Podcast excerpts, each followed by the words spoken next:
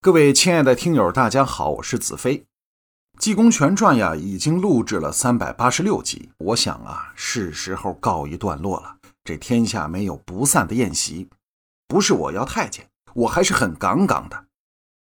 话说，从录制《济公全传》开始，一直受到大家的支持和鼓励，才让我最终坚持下来。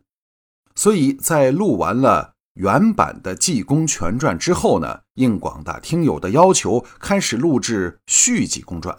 但是我发现一个非常 TMD 的问题，就是续《济公传》他也没有写完。咋的？济公他老人家故事太多呗，咋写都写不完呗。而且续《济公传》在水准上是不如《济公全传》的。基本上，续《济公传》每集都经过我的大量改编。可即使是这样，他竟然也没有写完。与其这样，不如选择一本更好听、更完整的书给大家。所以，我最终下了决心，暂时停止济公的录制。我也舍不得呀，但当断不断，反受其乱，也希望您能够谅解。子飞不会离开大家，还是会继续的录制节目。对于我这种草根主播来说，其实是一件挺难的事儿。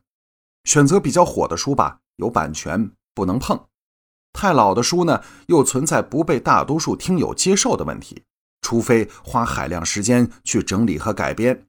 作为一个业余爱好来说呀，实在有点吃不消。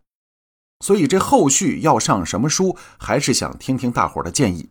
希望我能尽自己的能力，让大家听得开心满意，因为你们才是我最大的财富。子飞。在此拜谢。